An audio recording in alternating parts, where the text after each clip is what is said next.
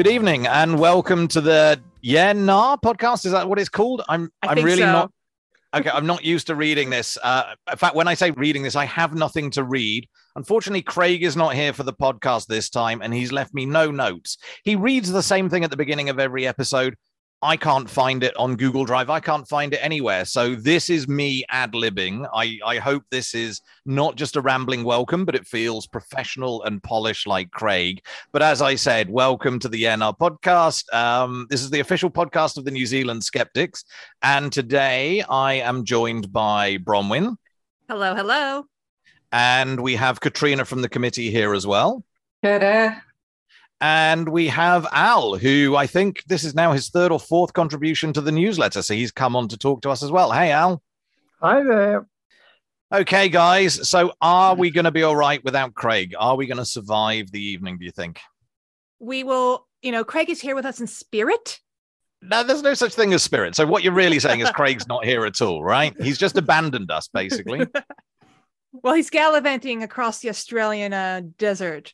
And I think I'm mighty, mighty jealous of his experiences that he's having, seeing all the nice photography that he's doing. Okay.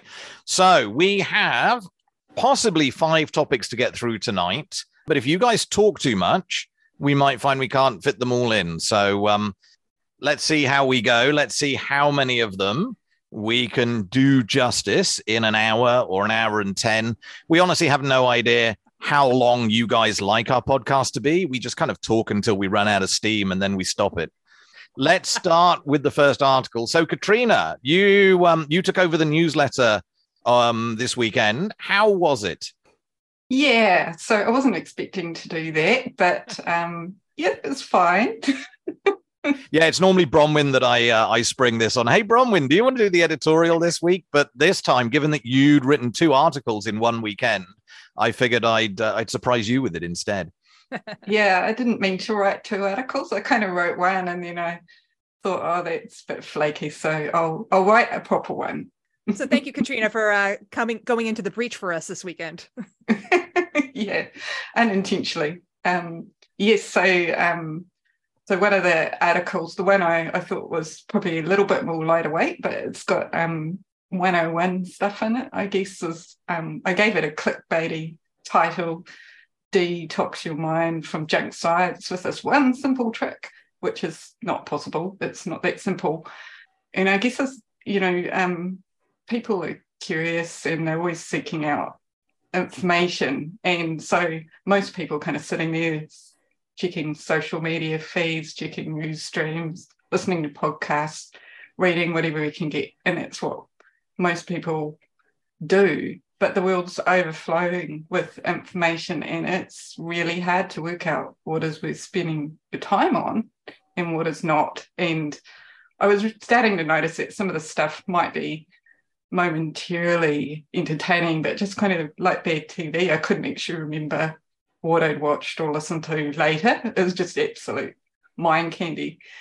And so I kind of noticed there's some themes there around the things I, that are wasting my time.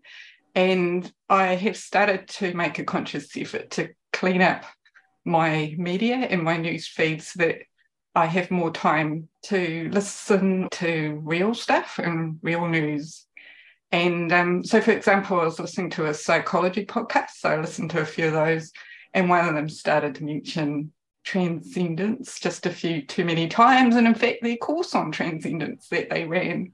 And so I just dropped that podcast, was using quite a popular newsfeed platform that a lot of people listen to. And um, it just had a lot of junk. And I think the final straw for me was something about Meghan Markle. And I just think, no, I can't deal with this anymore. There was that sort of stuff coming up. And uh, what I was noticing is it looked like there's a lot of news articles, but it was the same stuff being recycled. So, you know, here's the next five minute update of what happened the next day on the thing that isn't really changing at all, or a different angle, several reporters were just writing about the same topic. So, so you know, how could I get more time? Um, and it was just starting to drop some of this crap that's coming in and think about well what's the stuff that i really enjoy listening to and what do i want to focus my time on Um, so I identified sort of seven things that were making me drop these feeds. And um, so I'll go through them. So one was just that if something sounded a little bit too exciting, it's probably a reason to be a little bit cautious. Um, so when you're thinking about science, it's a gradual process. So it's very seldom that things come out from left field out of nowhere. They'll, um, if it's a medicine or something, it's going to start, you know, with experiments on rats or zebrafish long before it gets to humans, and then the process is going to go from there. But it can take many years to get through the whole process. So to suddenly have a miracle cure for cancer, for example, or Alzheimer's, something that's happened recently, is you know you should be looking at that with a bit of a side eye. Um, and I think I think what we see with that as well is that sometimes really sciency sounding sources can be very tempted to do this same thing, right? So I effing love science and other places often drop into these salacious articles about wow look at this and when you read the details and you read elsewhere it turns out that it's not what they make it out to be Yes, that, that's exactly right. And um, and in fact, what I've noticed when I'm doing research for some of the articles and other things is just even the articles about the actual scientific studies are pretty bad. So the people who have written it have either not read or ignored the content of the article, and it could be saying something completely different. I, I came across one where all of the references in the research article were completely not what they said. They were completely different topics. Like they weren't even connected. They just stuck a section of random journal articles at the bottom and put numbers oh. across reference in there. So um, you know, you've got to be careful because they were saying this is fact because I've got quoting numbers, lots of references. But when you looked at references, it was completely different stuff. So and probably all of us do that where we'll read something and when it's got half a dozen references at the bottom, you you know, if you don't have the time to read them or the interest, you you trust that they are relevant. Yeah except for me apparently. Um, so here I am clicking all these things, going, what the, you know. So so when I look at these things, I'm actually clicking the links and the links and and going back into the research. So the other thing to watch for there is just speculative language. You know, this technique could ultimately lead to a cure for Alzheimer's. And it's like, well, excuse me, how many steps are there between you know, the cell in the petri dish that did a particular thing and actually curing a human being from a complex disease that we don't yet understand, you know. So so I think you know, with using a lot of that kind of language, it might be something you you need to watch for, and they might just be making it up to get attention. And yes, it might be something that if all the holes in the cheeses line up, it does end up with that, but it seems it's more likely than not it won't. Um, yeah, and I, th- I think Betteridge's law of headlines it's a it's a little trite, but that idea that if the headline is asking a question, will this new drug cure cancer? It's probably going to be no and not yes. It's it again. It's just speculative. It's just trying to draw you in. It's like a like the one of the older versions of clickbait headlines.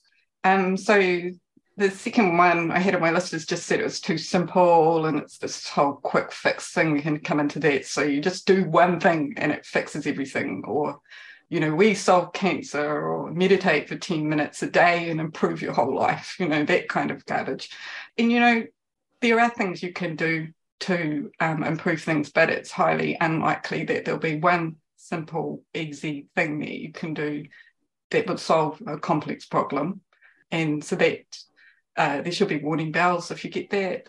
Sometimes there's just broad conclusions that aren't really thinking about individual groups. And the other one that I really kind of hate is where they categorize things as good or bad. So here are the 10 foods you shouldn't eat, and here are the 10 foods you replace them with. Here, here's the um, bad uh, medicines and good medicines. And there's actually no such thing. There aren't good foods and bad foods. A few, I mean, I remember I had gestational diabetes and I was eating Mentos at one point because my blood sugar went low. So in that context, they were good. Um, but most people probably say, oh, you probably shouldn't be eating candy. So I think everything just depends on the context and what we're comparing it to and what we're trying to achieve. And these oversimplifications are really attractive for us because they help us understand a complex thing. We've only got so much space in our brain, but they're probably a bit of a warning sign that you're not getting the full information. And I love that there's a graph out there. It's been out there for years that's got um, a plot of different foods and whether they cause or protect from cancer. And it's got things like chocolate and tomatoes and a few others on there. And for each of them, this graph shows a whole bunch of dots for these studies on both sides of the axis. So, you know, there, there are studies out there, like 24 of them saying that chocolate will cause cancer. And then there's another 17 saying chocolate will prevent cancer. Um, and so it's, it's never that simple as you say. And apart from anything else, I guess, you know, there are hundreds of different cancers. So that adds complexity. But yeah, the idea that something is either good or bad bad. It's either one or the other. It, it's, as you say, a massive oversimplification. Now, Mark, uh, you mentioned the I effing love science um, mm. newsletter or Facebook page. I mean, that's a really interesting point to make because when that first came out, it was a very interesting, very legit Facebook page, at least. And then over years, I think probably the original content creator left the project and other people have taken it over. And we've seen that time again where once credible websites, particularly for science and skepticism, sort of uh, fall apart as the years go by.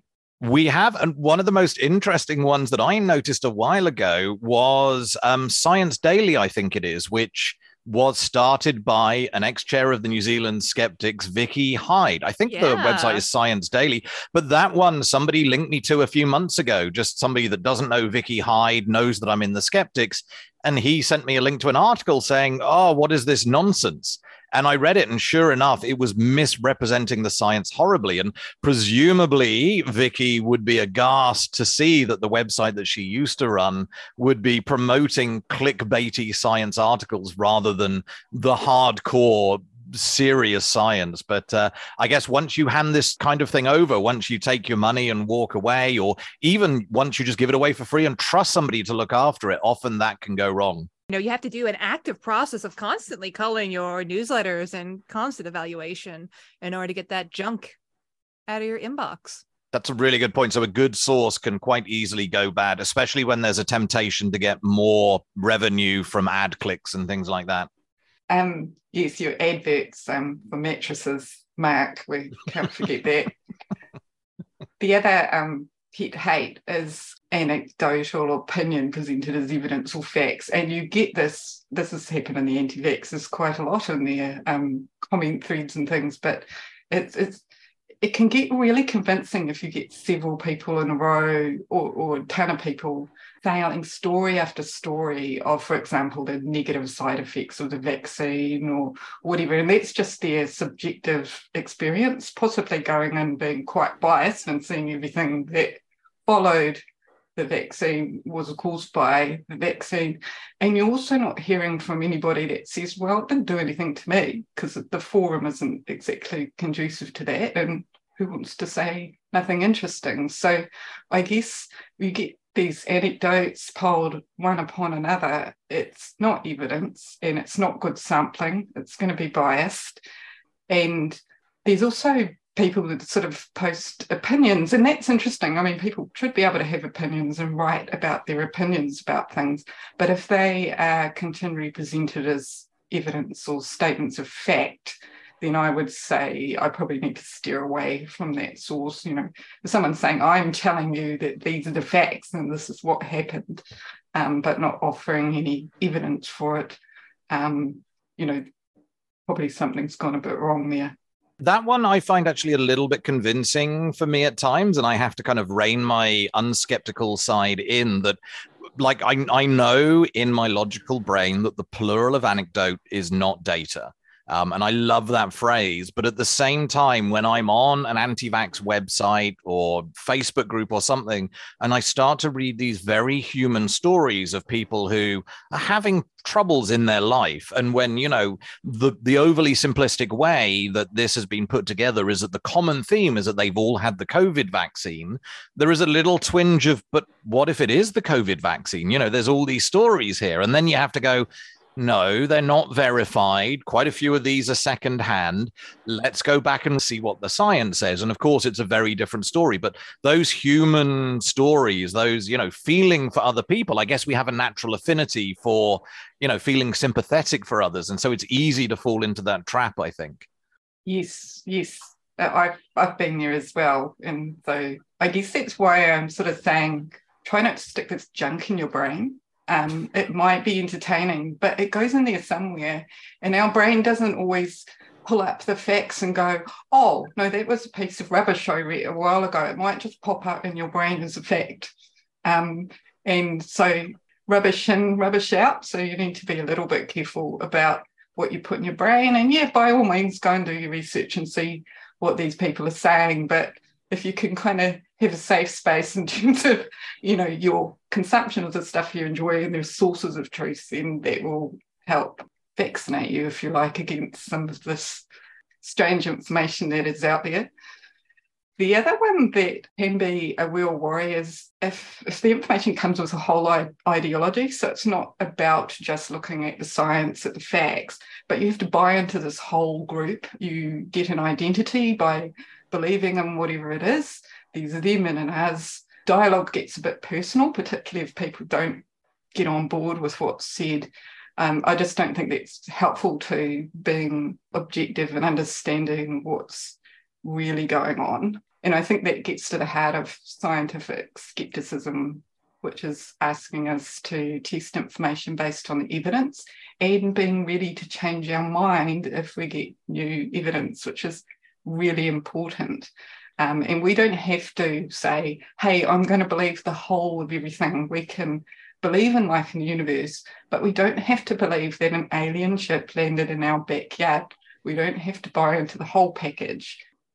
And also, you shouldn't be in a situation where you get new evidence and you go reevaluate your opinion and then you lose all your friends or you have an identity crisis you know you go but i'm an anti-vaxxer but you know, the, the, the evidence suggests that I shouldn't be. So you call this it comes with a philosophy. And I think that idea of philosophy, I, I often, and I think I got this from young earth creationism. In my mind, I, I think about worldviews because young earth creationists and um, the intelligent design proponents always used to talk about how they were both using evidence and facts and science. It was just all based in a different worldview. And I think so often when you find these things, there is the thin end of the wedge is something that sounds reasonable, but then you find there's an entire worldview there is this entire philosophy, this this answer to everything at the back of it. And as a skeptic, as soon as I see that, I run a mile, um, or I go and have a look out of interest because it's like, how have they gone so horribly wrong? How did they have one nice idea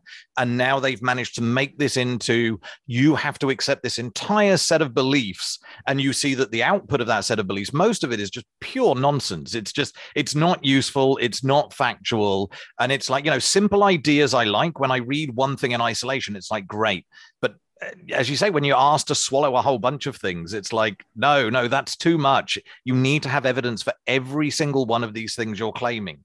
Yeah, and um, there's a great quote out of Carl Sagan's Demon Haunted World book, which I'm sure most of us have read, but it's a really good book, even though it's an older book now.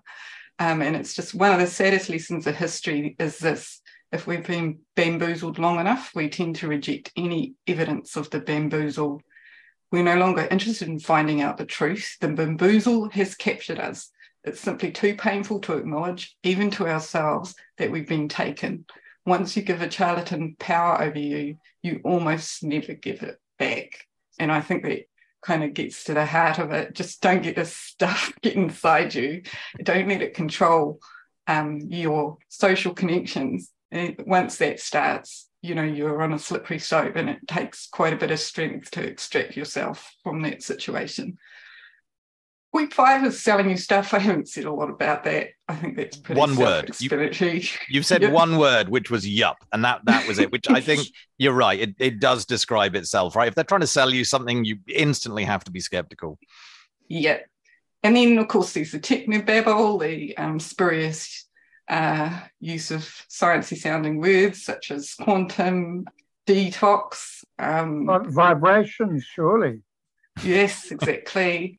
Anything that sounds like a Doctor Who episode, um, like spatio-temporal hyperlink, you know, is probably made up.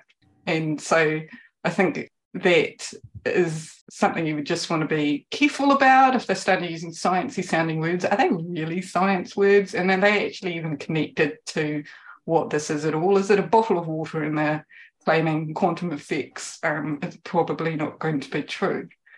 If you go into the newsletter, there's a little link in there as well to a video that it's like Michael Shermer in there, and um, they're doing a very good demonstration of some of that um, jargonistic talking.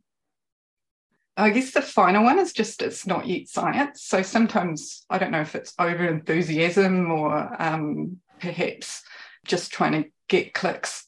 People will talk about the preprint or pre-study, or perhaps they're partway through some research, or maybe there's just a really tiny sample that isn't representative. And what I would say is that's not science yet.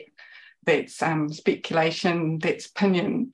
But until you know the research is completed, it's, it's not science. So you came across some people recently that they're selling a product involved with sleep, and um, they are currently conducting their rigorous clinical research for the product that they're already selling.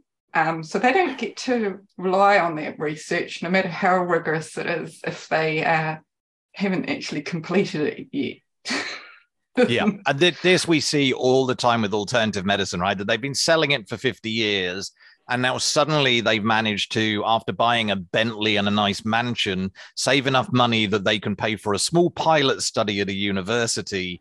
And off they go, hoping that, you know, if there's only 12 people in the study, maybe it'll show some kind of positive result that then they can shop around the world saying, look, our product works because it happened to work for 12 university students who are all elite athletes. Therefore, it's going to help grandmas to um, be more energetic or sleep at night or something.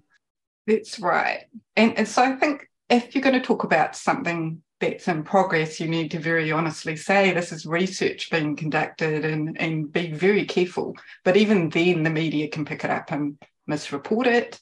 Um, there was a disclaimer in the ivermectin study. It was preprint, it wasn't research, and that didn't turn out so well. So you you have to kind of go out of your way to stop people thinking that, yeah, why would scientists research this if it wasn't something that was true? Well, the whole point of science is that we're trying to test it, and it could be true or it could not be true. And and so the fact that someone's conducting research on it, you can't take a lot from that, really. Yeah. And I, I, think we should go further. I mean, my personal opinion is you really shouldn't be selling something until you've finished the testing and you know that it works. And at the very least, as we argued recently, our society argued for the therapeutic products bill, you shouldn't be allowed to make specific health claims about it until you've proven that it is actually able to help with that health condition. That you can't put the cart before the horse. You can't make the claims before you've shown that it can actually do it. And this should be the same for alternative medicine. And hearing all these people, all these health companies, alternative health companies, trying to argue to MPs that they're different and they deserve an exemption because it's just natural. It should be fine. It's like, no, you can't say it does something until you can show that it does something. That's how the law should be. So that, that's my seven things, some food for thought.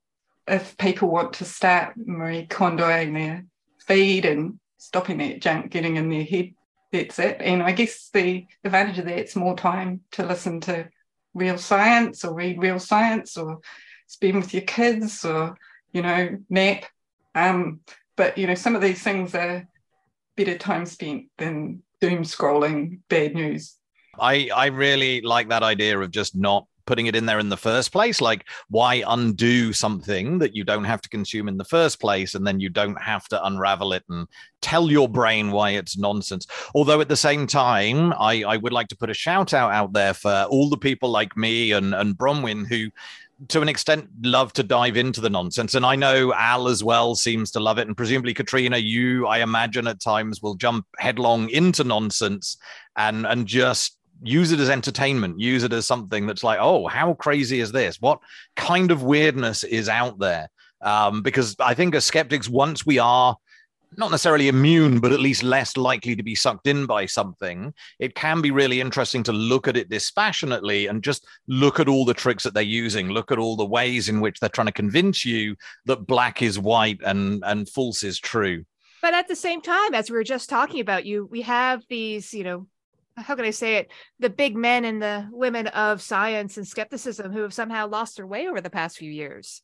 You know, people who, like Richard Dawkins, who you know we on, once all adored or most of us adored and then you know yeah and and here here we are not going to get on to the big topic of cancel culture and throwing the baby out with the bathwater and you know i mean for me at least all i'm going to say is richard dawkins has written some great books he's one of the reasons i'm an atheist and not a christian anymore mm-hmm. but somebody should take away access to his twitter mm-hmm. all right so alistair you are up next and I, would never even heard of the School of Prophets in New Zealand. School of Prophets Aotearoa. Um, they've got a cool logo. They run these conferences where you you get to be a prophet. And I'd never even heard of them. Totally flew under the radar for me. How did you find these guys to begin with? Um, I'm not sure, quite frankly. Um, but I have good news for you. There are lots of them. What? Not just one? There's other not, schools? Not just one. There are lots of them. There's the Breakthrough Through Conference, which sucks in young adults. Uh, there's the Prophetic Gathering in Pukekohe. And there is the Prophet Training Night. I think maybe for our listeners um, who may have not read the newsletter, maybe we should go back to what is the School of Prophets? Okay, all right. Well, the School of Prophets is occurring this weekend in Christchurch, and uh, it is intended for prophets who have intermediate level experience, which is three to seven years of prophesying, or senior level prophets um, who are well respected, not only in their own church, but in the wider community. And the point of the school is to ensure that people are good Christians, that they deliver their prophecies in a kindly manner, learn to improve their interpretation of prophecies so their interpretation of visions, dreams, ideas, and um, general light bulb moments, they learn to interpret these accurately. And um, sounds like a loaded uh, word. Uh, yes. Well, the only real measure of accuracy, the objective measure, is that it is scriptural. So I've stumbled across another thing. It is the Council of Prophets. And I can't find anything about it, but it was held in March. And I have some prophecies from it. However, one thing that I did when I was poking around in this wonderful New Zealand Prophecy Network, I did discover one very clear prophecy that had a drop dead date. And oh. I will read you that prophecy. By the end of 2022, the church will be utterly transformed. So there you go. Wow, I'm I'm guessing like a lot of these cults do, they're probably now claiming it was a spiritual transformation and not a physical transformation, and this is why we can't see it. This is why what we actually see is a reduction of the number of Christians in New Zealand of one percent per year. Yes, but we are um, looking through blinkers, so it is only to be expected that so, we will not see the truth. So these events that you talked about, the multiple events that you found, not just the School of Prophets in Christchurch, are these all being run by the same organization or are these different organizations? They're different organizations. Okay, so totally different. And are they are they all under an umbrella? Is there is this Council of Prophets like the one ring to rule them all? My guess is that the Council of Prophets, given I can find nothing about it, is an invitation only one, which means it's going to be really hardcore prophet. And some of the prophecies from the council were actually posted on the prophetic network. And I've got a few goodies here for those who are interested. Oh, yeah, give give us a couple of them. Right. Well, Lindley Allen said New Zealand you are turning a corner where before where you have been contending with confusion and robbery. I, the Lord, have ordained for you, declaring an end to the robbery. Another one. The Lord is saying to the people, you sit in government roles, you have put a political and financial burden on agriculture and farming. Through this dishonor, you've opened the door to the enemy to bring destruction upon the very thing that I have blessed New Zealand with. One thing I'm interested in with these prophecies, I mean, do these groups seem to get on? Because one thing, when I was a Christian, I, I used to see in different churches was that nobody could quite agree. Normally, within a church, because you've got leadership, there would be a single idea inside a church of what prophecy is. But between different churches, suddenly they had these different things. Either you could or couldn't speak in tongues, and maybe in some of them, speaking in tongues was fine as a prophetic tool. In others, you could only do it if somebody in the audience was able to translate that to English. In others, it was only certain people that were allowed to prophesy. Um, and in others, it was it was even more that you know the prophecy had to come true. But again, there was someone else who was in the congregation that it was up to them to figure out whether they could come true. And given the prophecies that you've just read and, and what we know of a lot of these Christian prophecies, they're written in a way that's fluffy enough that the person that gets to decide did they come true or not has so much latitude that it seemed in these churches to be more a case of do I like this person? If I want to shut this person down, then I announce that their prophecies aren't coming true and they're a false prophet. But if they're being nice to me, then I can announce that their prophecies come true and I can let them continue in, I guess, what in churches is going to be quite a, a desired position. You know, if you are seen as prophetic, people look up to you. It, it's probably somewhere that I imagine at least a subset of the church wants to be. It's a position they want to hold. So, are you seeing that there's like a set of ground rules, or have you seen any signs of infighting? No. Um, and I think that's one of the advantages of multiple schools of prophecy because you get like minded people who understand the church where it's being held and know, therefore, what is expected of them.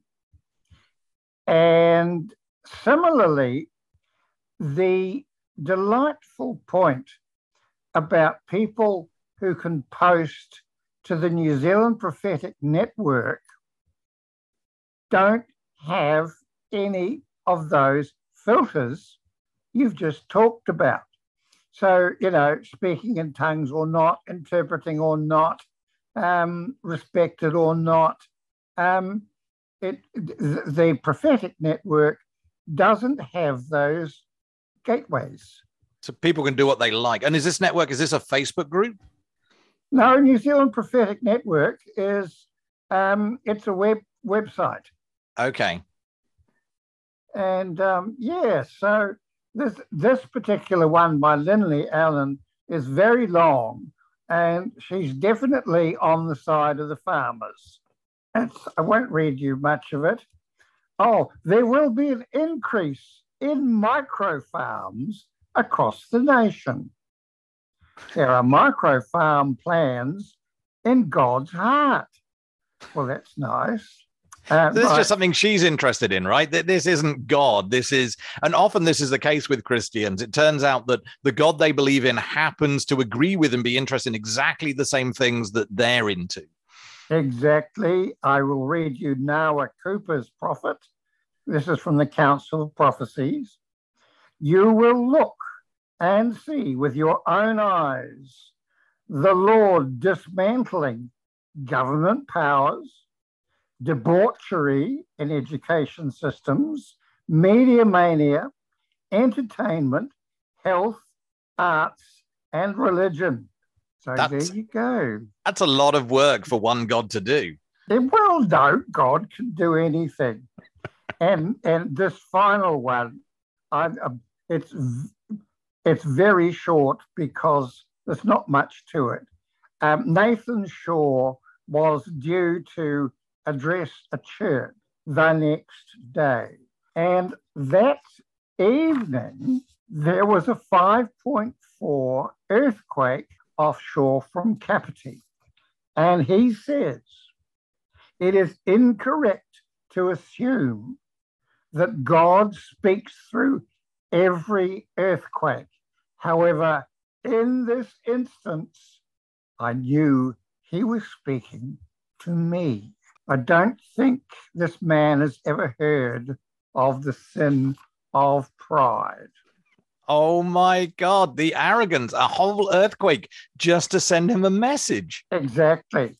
Huh. Yeah. The earthquake centered on him. I, I, I seriously doubt. Like, if you're going to, if you're God and you're going to direct, you know, an earthquake at someone, surely you would center the earthquake on that person with big flashing well, lights. Just they might get point. killed. so far enough away that it's not going to kill them, but close enough it gets their attention. So there's probably a sweet spot that only he ah. knows about. Yes, probably murdering them is counterproductive if you're trying to send God's yeah. message, I admit. However, you don't actually have to wait for a conference. The Catch the Fire Church in Auckland offers personal prophecy, dream interpretation, and prophetic training, available by Zoom, 30 minutes, donation $30. As I have pointed out before, it is God will not necessarily turn up, but given that these consultations are in high demand, it sounds as if they're fully booked. And poor God has to turn up every 30 minutes or so on demand to deliver the prophecies. I mean, this is just Christian friendly psychic services, isn't it? Well, it's probably Christian friendly cold reading. But the thing is about prophecies, I mean, they don't necessarily have to be prophetic, particularly within the Pentecostal and charismatic movements that, you know, prophecy is considered one of those vocal gifts from God. It can just be sort of any utterance. But it is understood actually within those groups that uh, prophecies can be valuable. And so what yeah. they try to do is they try to teach the prophets not to say anything in the first person. So you don't say I the Lord, it's the, you know, the Lord has said this, the Lord has done that, the Lord has ordained for you. That's where you see, you know, if you take a look at sort of those little um um examples that you're reading, you know, it's sort of yeah, third person. You're correct. Um, in fact, some of the instructions I have read, you're not allowed to say, the Lord has told me, or something equally, I am speaking on behalf of the Lord. But there is another aspect to this which popped up, which is false prophets. Mm-hmm. Now, I pointed out that the um, rock star prophets who predicted the re election of Donald Trump and then proceeded to walk it back were crucified by their followers. And, you know, the followers were really, really nasty, including death threats. There were a lot of rock star prophets who didn't walk it back. So if you Google false prophets, you can find quite a lot of interesting stuff. For example, there's a condemnation of all the prophets who predicted Donald Trump's re-election. Not only those who walk back. Someone uh, very firmly says false prophets preach the doctrine of prosperity. Give your past money and you will get rich. And uh, on the Safeguard Your Soul site, the false prophets can be found in the Reformed or Calvinistic Church, Emergent Church, seeker friendly, uh, New Apostolic Reformation, Dominionism, Dispensationalism, Ecumenism, World Council of Churches, National Council of Churches, Charismatic Movement, New Evangelism, Roman Catholicism, baptismal rigid, and so it goes on. So this this this is a sales technique right? This is you can't trust all of these prophets but you can trust me. Come to me for your prophecies because i'm the real deal but these are all false prophets. These aren't trustworthy. This seems like the kind of backstabbing that i was looking for. I'm enjoying this bit. Okay well i, I stumbled across another prophets um, under, on, on the site endtimeprophets.com. They had a list of them. There were dozens and dozens and dozens and dozens and dozens of false prophets, most of whom I had never heard of. There is a site called Prophecies of Revelation, which has a list of a couple of dozen false prophets. I have trimmed it. The Pope of Rome. Good start. I like it. Norman Vincent Peale. Mother Teresa. Billy Graham. Joel Osteen. He's prosperity gospel. So is Kenneth Copeland and Paula White and the gorgeously named Creflo A. Dollar. Dollar. Creflo Dollar is a uh, a king of late night television prosperity gospel. Yeah, he really yep. is. Give me money and God will bless you with more. Exactly. Few more. John Calvin. Oh, okay. I like it. Go to the root of Calvinism. C.S. Lewis. Apologist Oprah with Winfrey. bad arguments. Sorry, who was that? Oprah Winfrey. Oh, oh. Is she even a Christian? Uh, most Americans are. a good point. And has she actually? I don't think Mother Teresa and Oprah Winfrey actually claim to be hearing the word of God and yeah. to be prophets. It feels like they've just put names. People there. they don't like. Christians yeah. who think differently to them. My final one is Ellen DeGeneres. yeah, okay. This is a list of people I don't like seeing on TV basically. That is, oh, that is such a personal vendetta list. That is petty. And I'm not surprised. The whole thing's going to be petty. Okay. Um, that is, I mean, I, I really want to get to one of these meetings. And if we could find like a one day event happening in Wellington or even somewhere in the North Island, that I could drive to, I I would be keen to go as long as, as, as you said in the article, Al, some of these can have really stringent um, entry requirements, and I don't want to have to get someone else to pretend to be my vicar and take a phone call where he talks about how he's seen me prophesying for three years. That that's more effort than I want to put in. So I'm looking for one with a really low bar, if possible. Well, right. I have to say, well, Mark, um, when I was doing research trying to figure out questions to ask Al, I came across a much older school of prophets called the School of the Prophets. And that was a school, school of the prophets, prophets, rather than School of Prophets. Yeah. Um, so this was a listing on cults.co.nz. And if you're familiar with the site, they're sort of rather sympathetic to Christian groups. The, uh, again, their own flavor of Christian groups, but they don't like other flavors of Christianity on the cults.co.nz website. Mm. Now, this particular school was uh, founded by Walter Simpson Ballantyne. I think it was in Tauranga. And surprisingly enough, cults.co.nz has, gave, has given this group a danger rating uh, because um, anyone who leaves the group was considered lost and that they weren't able to, they had no hope for salvation. There was accusations of mind control, bad theology, and causing marriage breakups. But this particular school of prophets or prophecy had pretty wide uh, tendrils. Um, not only were there branches throughout New Zealand, they were also in Australia and South Africa. Wow. Okay. So it, it is. I guess we don't see it, right? You know, as, as non Christians, this isn't something that's part of our everyday life. But I, I'm guessing within church communities, this is probably quite a popular thing. Something that, you know, maybe two or three people in your church are going off to their local prophecy camp for the weekend, marshmallows around the campfire and learning how to cold read.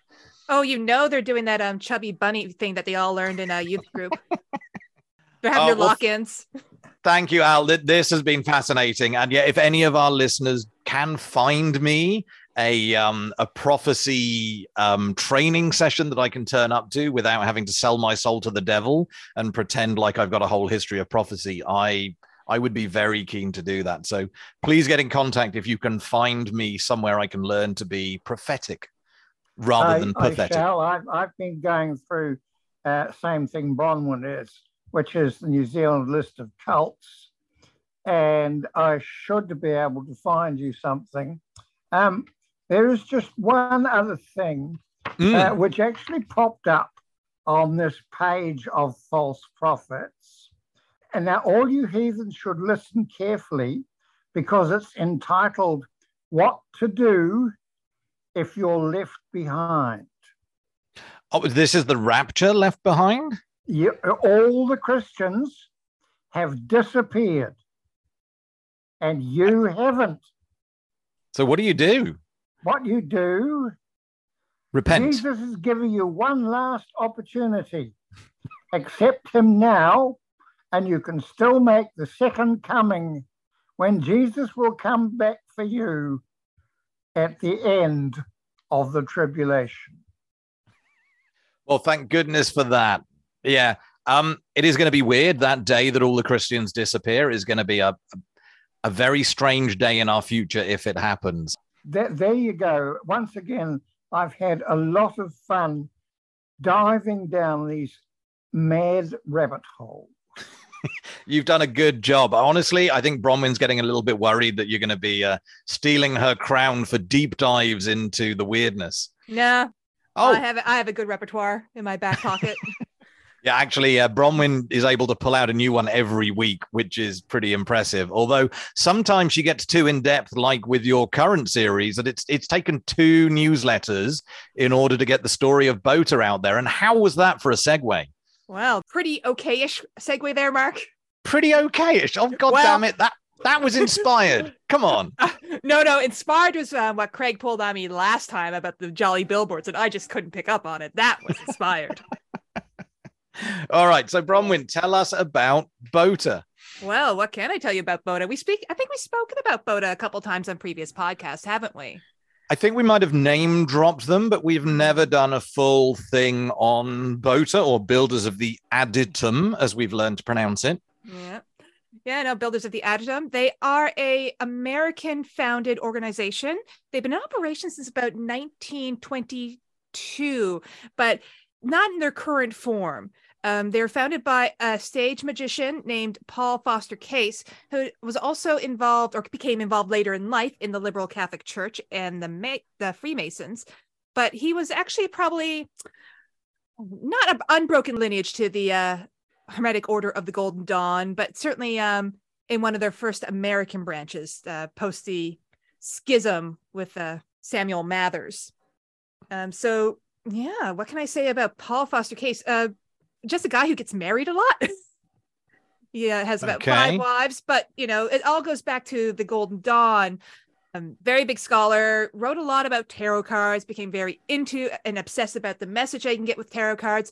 But as we sort of, you know, if you know anything about theosophy, you know, this is a time when theosophy was really quite popular. So, like many people who are working in the occult in the early 20th century, any good occultist has some sort of connection to Master R or Comte Saint Germain, you know, or the spirit of Comte Saint Germain. That's kind of, you know, your calling card that you are a legit occultist. So. Master R is who or what? um, one of the grand masters in theosophy who is just you know contacts you know chosen people and divulges all this ancient wisdom So is not a physical person, is not someone that's been living. This is a spirit who's contacting people. Comte Saint Germain may have actually been a living person. The folklore around Comte Saint Germain sort of makes him sound quite mysterious and smart and long living. So it's just again this folk belief that he is this powerful and smart person, an enlightened person, an ascended person, and Helena Blavatsky um, used him as sort of ma- one of her major um, sources when she was writing her books. So there's an interesting name that you've just dropped, and this is something I think I want to see more of. But the more you look into stuff, Bronwyn, and the more you write about different cult groups, the esoteric ones, mm. the more Helena Blavatsky's name just keeps coming up again and again and again. Yeah, there is just this massively tangled family tree of all these esoteric. I wouldn't say Bota, eh, which is another name for Builders of the Adytum. It's uh, I wouldn't say they're a cult, but they certainly are a fringe spiritual group. That sounds like a good analog to cult for me. Well, I mean, I would have to say, unlike other cults, um, Bota does not uh, follow up on people or uh, put pressure tactics on people to continue paying their super cheap fees. it's like ten dollars a month to be part of Bota and get some books, and if you don't pay, you just don't get a book. you just don't get the next lesson. No one's calling you, no one's pressuring you, no high pressure tactics. You kind of aren't even required to meet somebody. The whole thing that Paul Foster Case built this course around um, is as a correspondence course, so that all these learnings about the tarot card and how it can unlock your best self and your inner consciousness to the learnings of the occult all about correspondence. Um, there's an author named Mitch Horowitz, who I think gave a really good descriptor of Paul Foster Case, which was the Charles Atlas of the occult. So if anyone who's not, if, yeah, see, Alistair knows, but uh, for maybe some of our younger listeners who don't know, um, if you look at any really old comics, um, Charles Atlas was this advertisement for um, bodybuilding you know you send in your little you cut out your little bit of your comic you send it through the mail for 50 cents and you get this guide on how to you know not be such a wimp when guys are kicking sand in your face at the beach.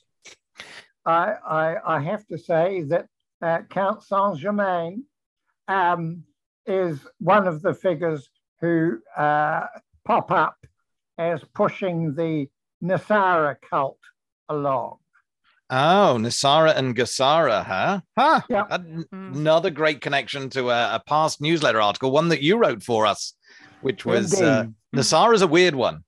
Mm. Oh, and a piece of advice don't ever read Blavatsky's masterwork, The Secret Doctrine. It is impenetrable.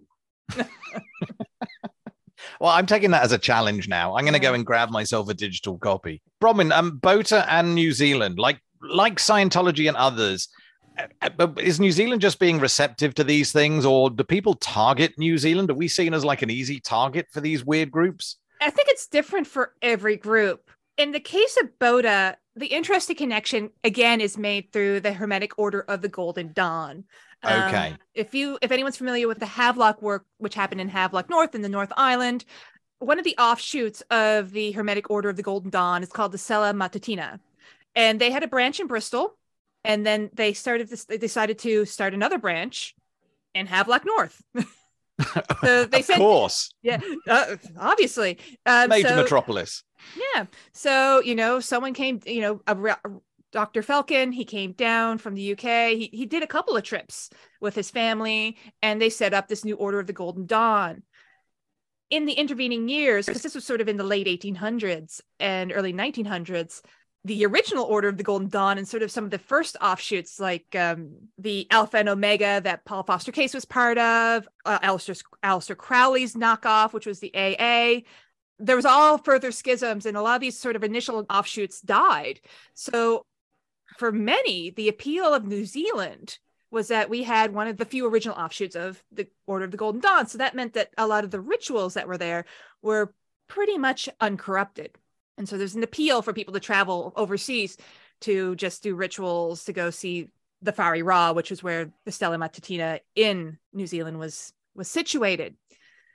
So come the 1950s 1960s the you know the sort of top people in that particular temple in havelock north have died off the younger people are sort of not that interested in the old rituals so there's a real leadership crisis happening for that for the Whare Ra And at the same time, somebody got an album, um, the Kabbalistic Service. And that was sort of the audio file that I added into the first newsletter. And that was Ann Davies.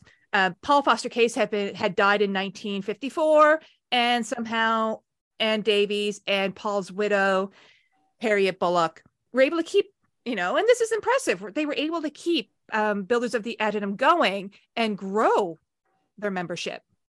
Yeah, the fact that they worked together, that it wasn't a power struggle between the two of them, it sounds a little bit unusual. Yeah, well, but you know, as far as I've been able to read, you know, yes, Paul's been married multiple times, but otherwise, he kept his reputation really clean.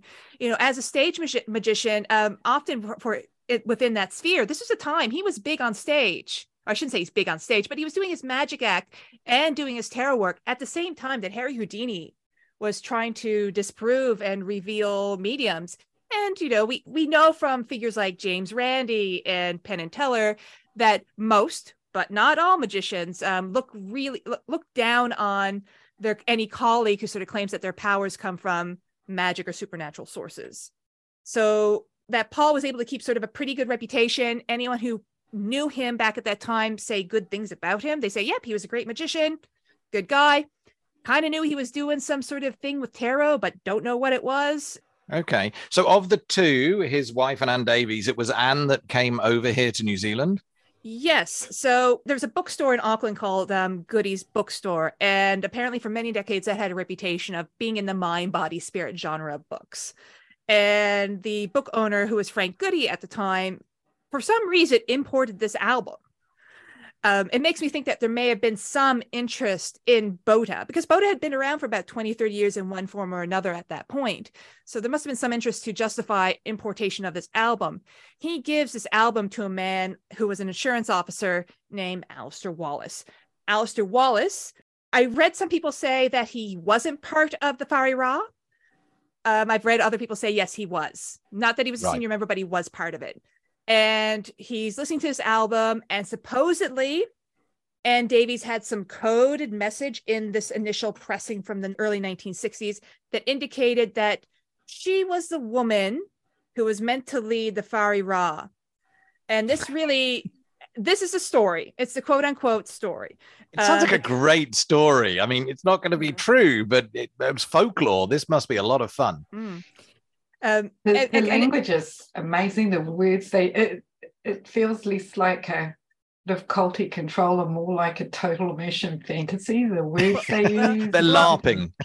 well, I mean, if you're thinking about the um, pattern of the trestle board and some of their some of their tonal music, um, Paul Foster Case did write some music with regards to you know these tarot keys and what each sound would be and what that sound um, corresponded to in terms of music.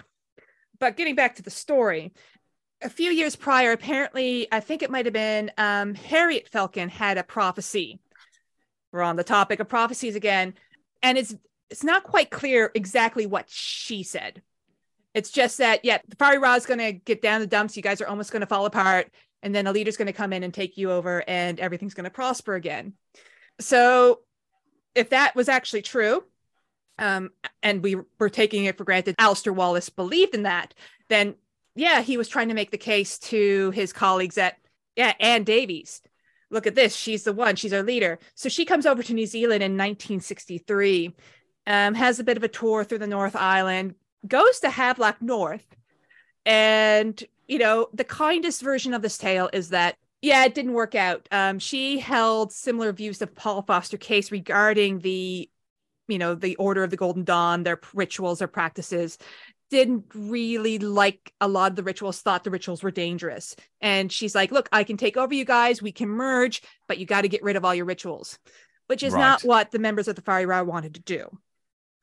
Other versions of the tale, which are much meaner, um, state that Ann Davies uh, got drunk, potentially on vodka that Alistair Wallace was giving her. She starts speaking in tongues or gibberish, as uh, some respondents have uh, reported and people just kicked her out. They said, "Nah, you're foolish. We are not doing this." Oh, okay. That's a that's a slightly different story, isn't it? Yeah, yeah. Um, but nonetheless, it seems that quite a few members of Whare Ra were already part of Bota, anyways, and or had come over to Bota, and I think still more went over to Bota after Ann had arrived. So that sort Oh. of built up this, you know, helped them st- at least started building up their first temple, which was in Auckland. I guess maybe just having that international celebrity come all the way from the US was probably made a lot of people starstruck. And I imagine it would be quite inviting. Wow, look, we've been visited. Isn't this new group amazing? And you know, there's other rumors as well. Because part of my search is that I went through, you know, I really trawled um, the Google groups where they sort of are archiving a lot of the old bulletin board systems. So I'm looking at posts made in 1996, 1997. And there's infighting amongst, you know, the bulletin board members about, you know, oh, you're telling the truth. People saying some really dank stuff, even in 1996, that would put some trolls to shame. Um, it's implied that by around sort of 1963, 1964, Alistair Wallace and Ann Davies were in love and engaged. Oh, And love that- interest. Oh, I'm enjoying this. Yeah. And so you end up when you look through these old newsletters that were published in the late in the 60s during this time, it's so gross and lovey-dovey. It's like, Oh. oh, oh, we're gonna keep we're gonna keep our uh, soror Ann Davies in New Zealand. We're not gonna bring her back. Oh, you sent me screenshots of this. That was like really cheesy stuff that you'd Uh, sent me. and you know like you know this is this is your sort of your group newsletter and you're putting little hearts and you know cupid arrows in your you know your newsletter it was really cr- it was cringy it was cringy cute and cringy um, but then all of a sudden all mention after i think about a year all mention of Alistair wallace disappears um, and the rumor goes is that there was a very uh, dramatic breakup which aren't which you know go read the newsletter because i write about a newsletter we don't need to talk about it on the podcast Okay, yeah. so let's fast forward to today. Yeah. What state is Bota in now? Well, actually, still running. Um, I think probably by 1970, in the 19 like yeah, 1975 or so. Um, they already had a temple in Auckland. Um, I think it was really until the late 90s. The Auckland group got full ownership of the um, Temple of Higher Thought, which used to be owned by the Church of Higher Thought. And they also had the a building in Naenae of all places. It's a very nondescript. It looks like a house. I think it used to belong to the ex, um, the exclusive Brethren at one point. Oh, okay. Yeah. Um, but also in 1975, Ann Davies dies. And the New Zealand head of Bota at that time, Will Chesterman, is invited to come to LA and help get the organization get their gear in order or get their A into G and get their accounts in order. Because Will Chesterman was a businessman. I think he was specifically an accountant. Ann's husband, a man named Jake Russ, who supposedly worked at NASA, he was Ann's initial choice to take over for her, but he was bullied out of that job within six months.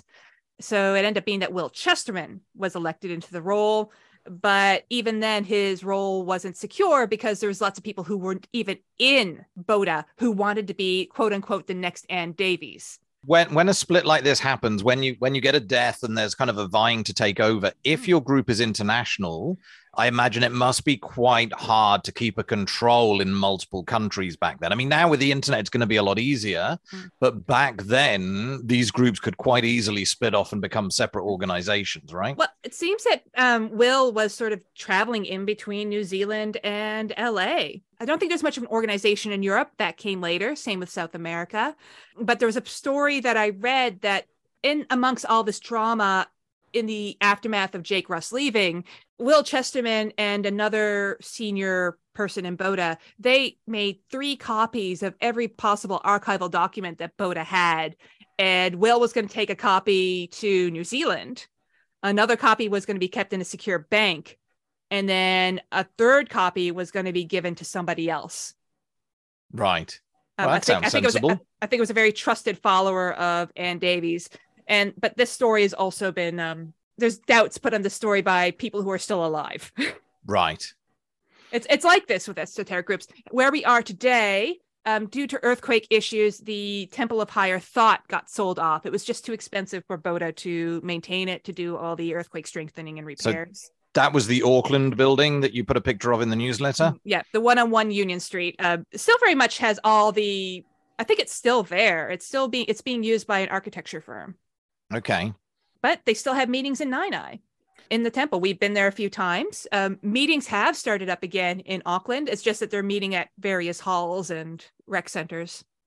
And and I can definitely say for anybody in Wellington that wants to uh, experience the esoteric, the occult, the the weird, but doesn't want to go full on Ordo Templi Orientis, Aleister Crowley weirdness. Look, you don't have to eat any biscuits. That's what you don't have to do.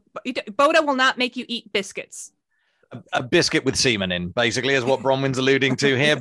It, it's a very low bar to entry. So, um, I mean, I, I jumped headfirst into OTO and I've done the biscuits a couple of times, as I've talked about before. But OT uh, Bota as a as a counterpoint to OTO. You walk in, they're really friendly. I mean, they've got robes and incense and a, a keyboard that sounds like an organ. Um, but honestly, you just you sit at pews. It's kind of a bit like being in a Christian service.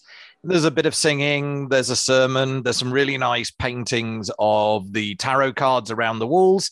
And then at the end, they'll come up and say hello and ask if you'd like to pop back into the back room for tea and biscuits. Um, so it's it's really low pressure, and they're really nice people. And if you want if you want to experience the weird and wonderful, Bota in Naenae, they've got a new website they had done a couple of years ago, which is how I learned about the group.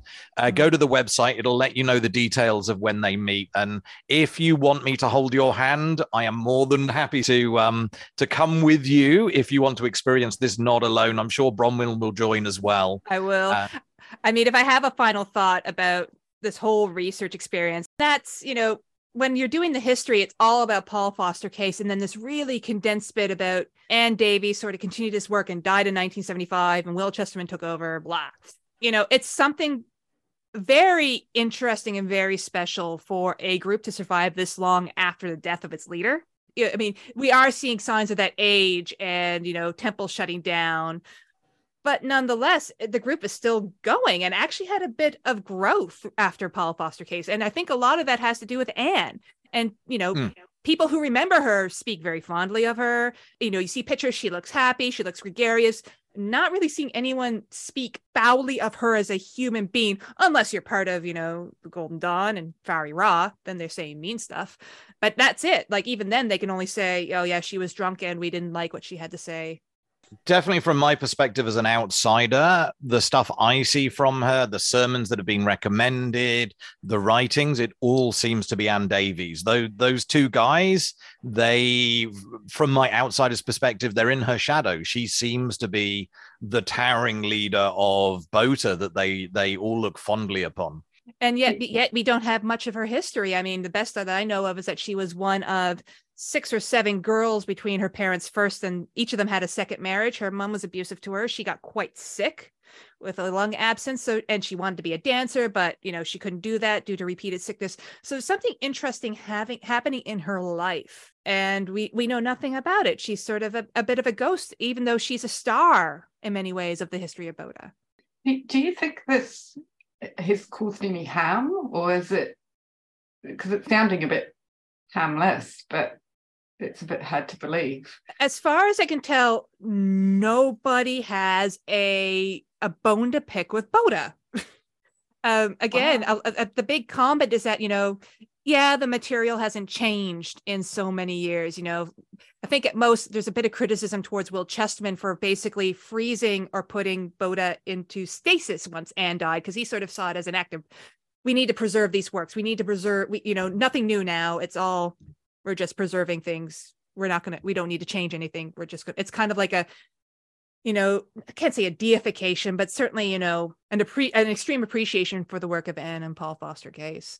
But yeah it doesn't seem like anyone's been harmed. I mean and that comes with the comment that everyone reports that yeah if you don't pay your fees no one cares I guess I guess there's an indirect harm um, to any kind of magical thinking when you're believing mm. stuff that isn't true. When I guess when your worldview, and I'll bring that up again, when when how you see things is not based in evidence and logic and skepticism about you know being skeptical of things you're potentially opening your mind to stuff that is more nefarious. You, you're mm. opening it to you know oh well um, my friend at bota says that her homeopath does a really good job and i don't need evidence for that. And then once you, your homeopath has got their claws into you suddenly when you get cancer it turns out that medical doctors don't know what they're doing, but the homeopath does. The homeopath has the one cure that you need for your cancer. So I think there's always that risk. But yeah, it, this is really at the benign end. And as I said, they're lovely people. They're really mm-hmm. friendly. I mean, I think the only criticism I think came up in the early '90s was there um, was this unspoken or unclear stance about being gay. Um, somebody posted a letter that they got back from a from a senior member of Bota back in the early '90s. I think it was 1990. And the claims that that person made was that, you know, well, homosexuals are often very angry. And when you get to the higher levels of Bota, um, you know, that anger can, you know, become very, very dangerous. Therefore, it's an act of mercy not to have you in to there, not not, not let, let gay in. people progress in the church. Yeah. Um, however, other people other people have sort of commented that you know certainly in the later '90s and through the 2000s that they don't experience that. I, I mean, the, the attitudes in the '90s weren't well, great. Yeah, um, but at the same time, Ann Davies personally would sort of um, often write about how you're you know the idea of masculine and feminine your personal identity of that um, can change depending on where you are in terms of your planes of uh, perception um, yes okay so but at the same time but another caveat is that you know okay it's la in the 1950s and 60s you know everyone's afraid of communists and the queers so if you have um, publicly queer members what you know what's the risk in terms of um, fbi government you know is that just mm. going to be something that puts you under a stronger microscope yeah. well thank you for that, Bronwyn. I you, you, messaged me a couple of weeks ago and said, "Oh, got any thoughts for what I could write for the newsletter?" And BOTA fairly quickly popped into my head because having been to the services but not being bothered, being too lazy to have actually read the history myself, I figured I could cheat and get you to do it for me and just piece it all together. So thank you so much for those articles. Um, I, I, really love them, and it's really nice to know that history and see the history is actually quite benign, right? The the magic battle and things like this that happened are, are great to read, but there there is no real controversy going on there. You know, little bits hmm. and bobs, but it's not a total mess. No, no, and you know they're just keeping to themselves and trundling along and it's just, but it's still fascinating there's still a fascinating um, aspect to that and it'll be interesting to see what happens over the next you know 5 10 15 20 years and and just the one thing I think we didn't mention maybe is that it's it's Jewish Kabbalah and tarot cards mixed. This is why these elements have been mentioned because it's kind of just mashing together two pre-existing ideas into something new. I wonder if I could build a website where um, every time you press a button, it just mixes two silly ideas and gives you a plan for a new cult. That might work quite well. That'd be interesting. GPT. and GPT will probably do a very good job. Although, actually, the filters in front of it will probably tell you that it's unethical to suggest starting a cult and so on and so oh. forth. All right. Well, we have talked for so long, and this has been so enjoyable that I don't think we've got time for my boring article on crypto. Well, the only thing we've got left now, and I have no segue, I'm afraid, is our is it membership corner? It's called. Yeah, ad hoc. That's what we call it. It's, it's it's not for members. It's for everybody. You don't have to be a member. Come along to our skeptics in the pub meetings. Well, you can actually can become a member by paying us. Oh yeah, you can. It's forty dollars, twenty dollars if you're unwaged, sixty dollars for a family. Oh, hang on, hang on. Now we're selling something. Our podcast has basically ticked one of the seven items in Katrina's list. Ah. This is not good. How many more have we already ticked? Like, have we accidentally covered all seven of them? Are people going to remove us from their podcast feeds? If they haven't we'll done so already. Out. Well, unfortunately, because Craig is not here, we don't have an update regarding the recent Auckland Skeptics in the Pub, pub which happened on the 2nd. But we, again, we would just like to acknowledge um, Robin Capper. We certainly hope you were there, Robin. Thanks, Robin. It turned out that Robin found out he was hosting the yesterday Skeptics in the Pub in Auckland on the podcast last time. that was how he found out that Craig wasn't going to be there and he was running it. So apologies, Robin, for that. We'll we'll try not to do it in the future but we'll definitely do it in the future. We probably will. Let's be honest. All right. So Auckland's already been. So what's our next skeptical event in New Zealand? Well, that's going to be the Wellington Skeptics in the Pub meetup on Friday. Awesome. I think I'm going to have the chocolate mousse at our, our venue because I'm really enjoying it. It's expensive, but it's amazing. I'm really liking the uh, breads and dips. That's See now, guys, tasty. we've given you we've given you two good reasons to come to Skeptics in the Pub: the bread and dips and the chocolate mousse. Please come along. We'd love to see you. Yeah. Uh, and where would we love to see them, Bronwyn? Well, we're at the Intercontinental Lounge on 2 Grey Street, but we are inside the hotel in the lobby lounge. We are not at the 2 Grey Street restaurant. You will see a bunch of us there. We have a little tiny sign of a guy who's looking quite quizzical. That's from about 6 p.m. to whenever we leave. But we don't Yeah, stay all 10. night. 10, 11 o'clock, but pop in, say hello. Um, it's always a good conversation. Mhm. And then I think the next meetup, we have two maybe on Thursday, May 11th. Um, on behalf of Dunedin Skeptics, they have their 6 p.m. meetup at Ombrello's Kitchen and Bar. Awesome. And we have my skeptical activism meeting next Thursday at the Fork and Brewer from about six o'clock, six thirty ish. Um, come along if you want to make a complaint to advertising standards or Commerce Commission or somewhere. And as I keep saying, your first complaint gets you a free beer or non-alcoholic drink if you don't drink beer, wine, whatever. I'm I'm good for anything. So come along, make a complaint. It's very cathartic. Honestly, when you find color therapy online and you get to put in a complaint and know that they're going to be slapped down for saying silly things, it's really enjoyable and quite addictive. And I think that's it for us, Mark. Well, in that case, having fluffed the intro, I'm also going to fluff the outro because I do not remember what Craig says when he finishes a podcast. Anybody got anything for me? This has been the Hasta uh, podcast. Oh, sorry, what was that, Al? Hasta la vista. Oh, oh my goodness, no. He says he says something about feedback, something to do with Oh. Twitter and uh, an email address. He always says news at skeptics.nz, but this is a podcast. Email podcast at skeptics.nz. It makes much more sense, and it will come to us all the podcast hosts. So email podcast at skeptics.nz for any comments, queries, suggestions for things we should talk about. If you want to come and talk to us. We'll try and squeeze a newsletter out of you as well, but we'd love to talk to you if you've got something interesting for the podcast. So email us at podcast at skeptics.nz um, and we will let you have like 15 minutes of fame. Is it is it fame when when you're talking to skeptics in New Zealand? You're world famous in New Zealand. That's what they call it. There we go. That's what it is. Awesome. So we'd, we'd love to hear from you. And that's about it. So Twitter, email. Oh, and goodbye. So yeah, so goodbye from us at the NR podcast. So um, goodbye from me and you guys. Please say goodbye. Au revoir. Bye. How kite.